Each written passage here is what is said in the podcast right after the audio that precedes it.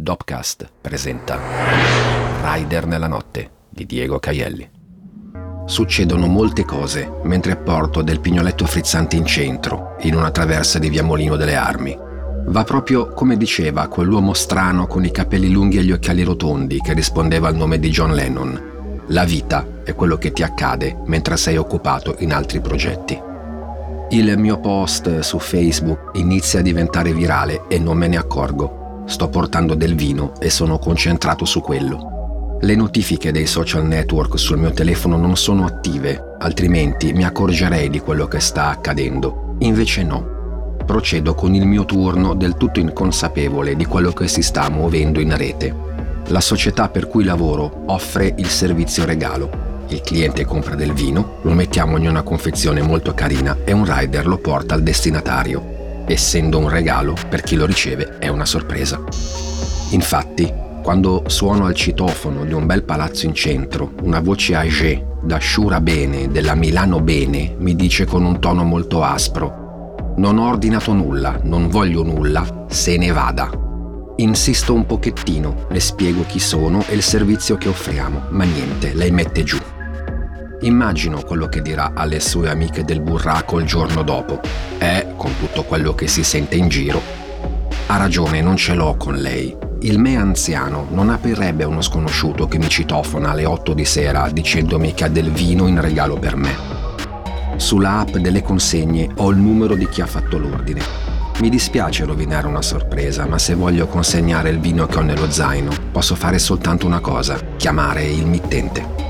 Clicco sul numero. Il mandante del pignoletto mi risponde, spiego la situazione, faccio presente quanto mi dispiaccia, ma la sciura si è barricata in casa e non mi apre. Sì, mia zia è fatta così, rimani lì che ci penso io, mi risponde il devoto nipote. Aspetto che la situazione si evolva, fermo, davanti al citofono. Anche qui in centro, come in periferia, in giro non c'è anima viva, traffico poco, negozi chiusi ma è un tipo di assenza più pettinata ed elegante rispetto a quella che c'è oltre la circonvallazione.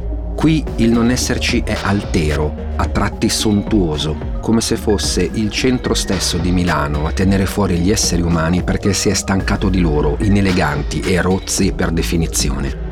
Nelle vie periferiche mi sento solo, qui mi sento respinto, perché questi luoghi sono inaccoglienti verso tutti quelli che non sono alla loro altezza e io non lo sono di certo.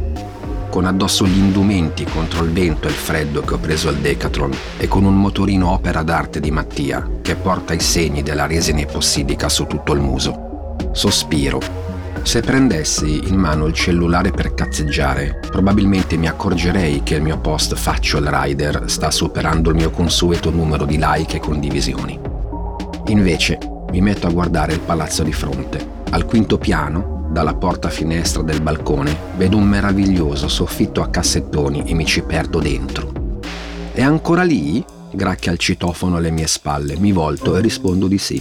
Mi perdoni, mi scusi davvero, ora le apro, primo piano.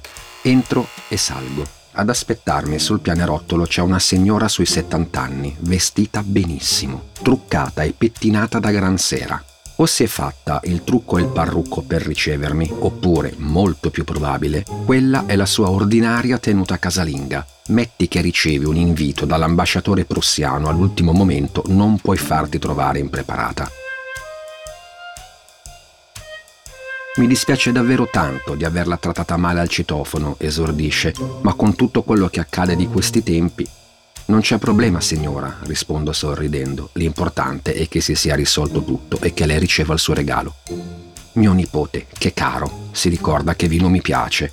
Prende il sacchetto, lo porta dentro, lo appoggia su una credenza, prende qualcosa e me lo porge sorridendo. Tenga, questo è per lei.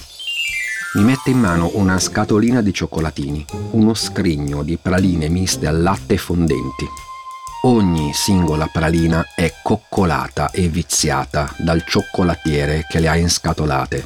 Nastrini, trasparenze, pirottini di carta colorata, diversi a seconda della pralina. Piccole etichette dove, scritti in corsivo, ci sono il nome del cioccolatino e dei suoi ingredienti. Io le dico che non c'è bisogno, ma lei insiste e così mi infilo la scatolina nel giubbotto, saluto, scendo e torno in sella.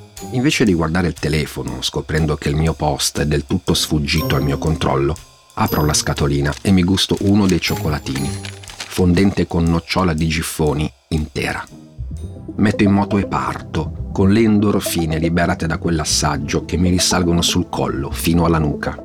Viaggio su strade vuote, vie dove a quest'ora anche i tram ci passano raramente la colla che tiene insieme il muso della mia motoretta resiste alle vibrazioni del pavé, delle buche e delle rotaie. Guardo il Duomo mentre vado verso via Manzoni e mi chiedo che cosa sta vedendo adesso Gregorio, il compagno di Veronica. Magari in questo momento sta lavorando anche lui, sott'acqua, da qualche parte nel mare del nord. Chissà cosa vede e a cosa pensa un attore teatrale costretto a lavorare come operaio subacqueo grazie all'intervento del fratello maggiore. Chissà se ci sono i pesci là sotto, chissà se ci sono i colori o se è tutto nero e basta. Qui, in Piazza della Scala, i colori ci sono ancora. Il Covid non si è portato via pure loro, si è accontentato di tutto il resto. Pesci in questa piazza non ce ne sono mai stati, però c'è qualche piccione attorno al monumento di Leonardo da Vinci e dei suoi quattro pupilli. L'unico allievo di Leonardo di cui mi ricordo il nome è Cesare da Sesto, Così come l'unico ballerino di cui ho memoria nel video di Bad, oltre a Michael Jackson, è l'asiatico con la bandana nipponica. Chissà se Gregorio sott'acqua ha tempo di pensare a tutte queste cazzate come sto facendo io. No, non credo. Lavorare nelle profondità del mare è un po' più complicato che fare il rider. Di sicuro è imperativo rimanere concentrati su quello che si sta facendo. Io ho la fortuna di poter lasciare correre il mio cervello assieme alle mie ruote Pensieri, ricordi, idee, promesse e paranoie si intrecciano tra di loro, metro dopo metro, notte dopo notte. Veronica, durante la nostra colazione, mi ha raccontato di quanto sta male a saperlo lontano e sott'acqua. Stavano attraversando un brutto periodo, ma adesso per lei è ancora peggio.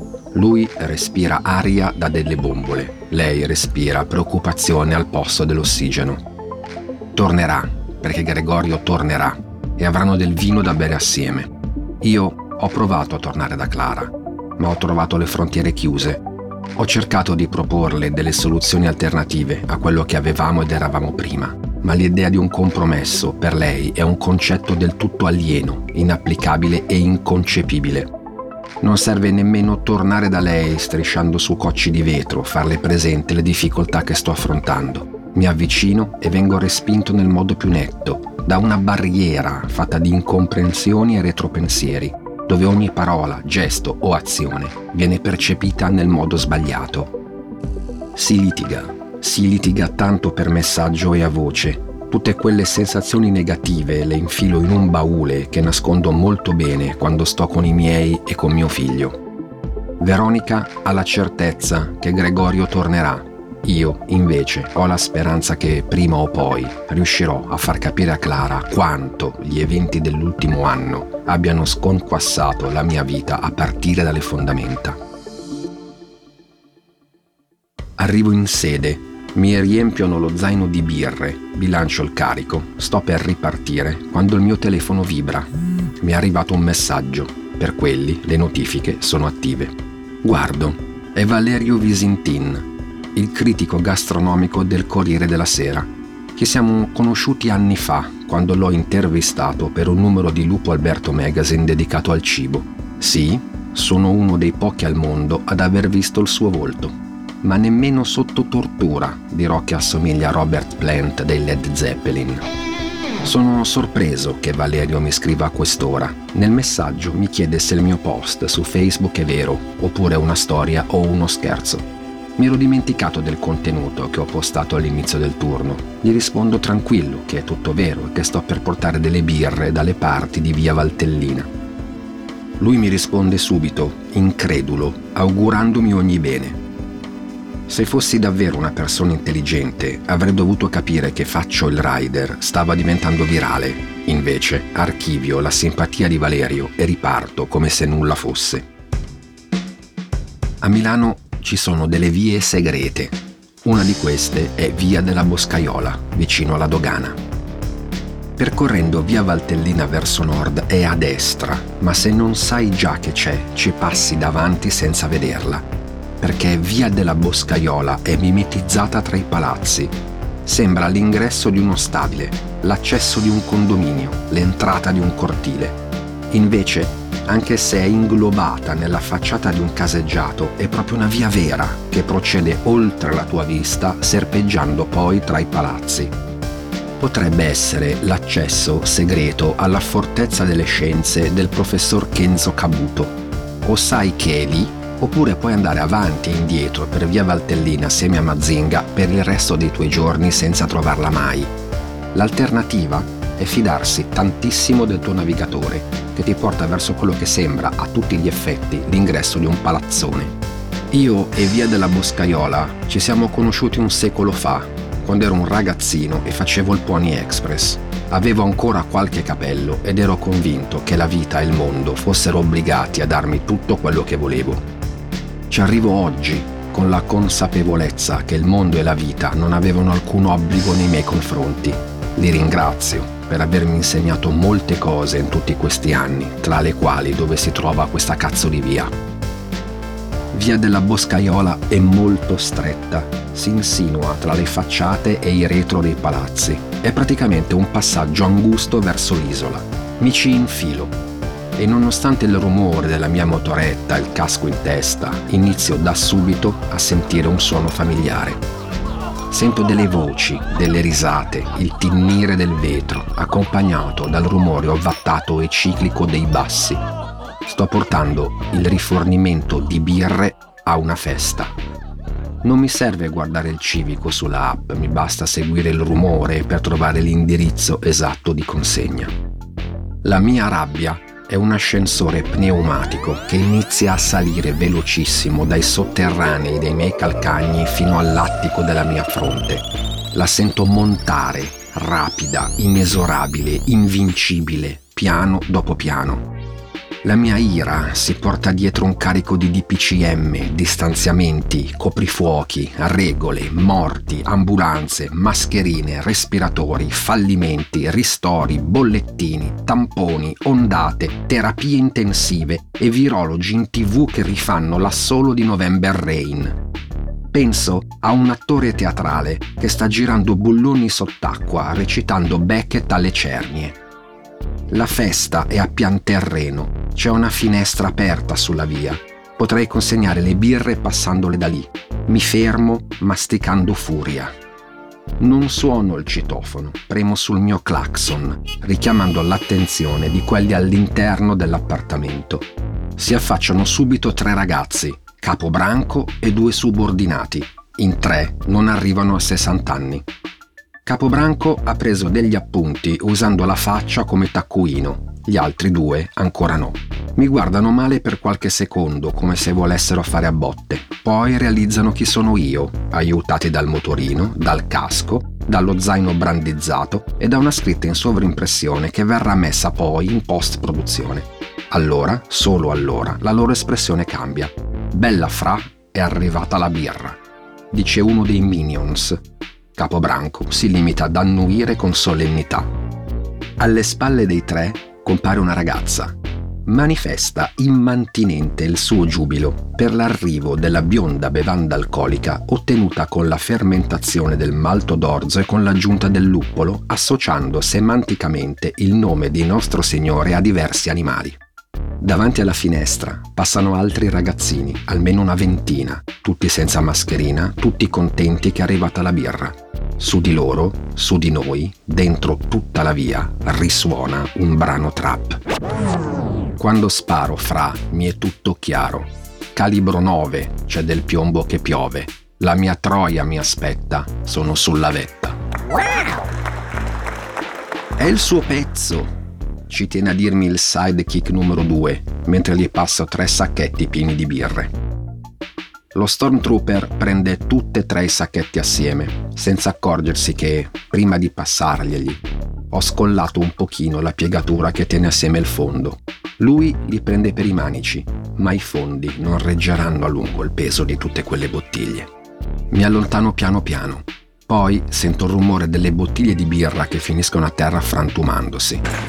Sento le voci che danno del coglione al ragazzetto per averle rotte. A quel punto accelero e schizzo via. Il mio turno è finito e anche il servizio di delivery sta per terminare. Non so se faranno in tempo a ordinarne altre, non mi interessa. Io voglio soltanto essere quello che gli ha rovinato la festa. Consegno lo zaino e torno a casa. Non mi pento nemmeno per un momento del mio gesto, giusto o sbagliato che fosse. Nel mio letto, nella mia cameretta, mi metto a cazzeggiare un po' con il cellulare. Solo in quel momento, quasi a mezzanotte, scopro che il mio post è diventato virale. Rimango davvero perplesso di fronte al numero di like, di commenti e di condivisioni. Per me, quello era uno dei tanti post un po' polemici che pubblico ogni tanto ne avrò fatti mille di post così. Per me non c'è la differenza. Invece, per tutte le altre persone, una differenza c'era e come. Mi è già capitato di creare qualche contenuto virale in passato, quando il web mi era più comprensibile. Nel tardo precambriano avevo un blog. Un mio articolo aveva fatto un milione e mezzo di visualizzazioni Un'altra volta mi ero inventato una campagna di sensibilizzazione contro le bufale che era diventata trend topic in 24 ore. Ma si parla di un internet che adesso non c'è più, un web dove gli utenti avevano voglia, tempo e intenzione di leggere un contenuto superiore alle tre righe. In quel momento, prima di andare a letto, realizzo che quel post sta muovendo qualcosa nella mia bolla e nelle sue aree attigue, nulla di più mi renderò conto delle dimensioni reali del casino che ho generato quando, il giorno dopo, cominceranno a telefonarmi i giornalisti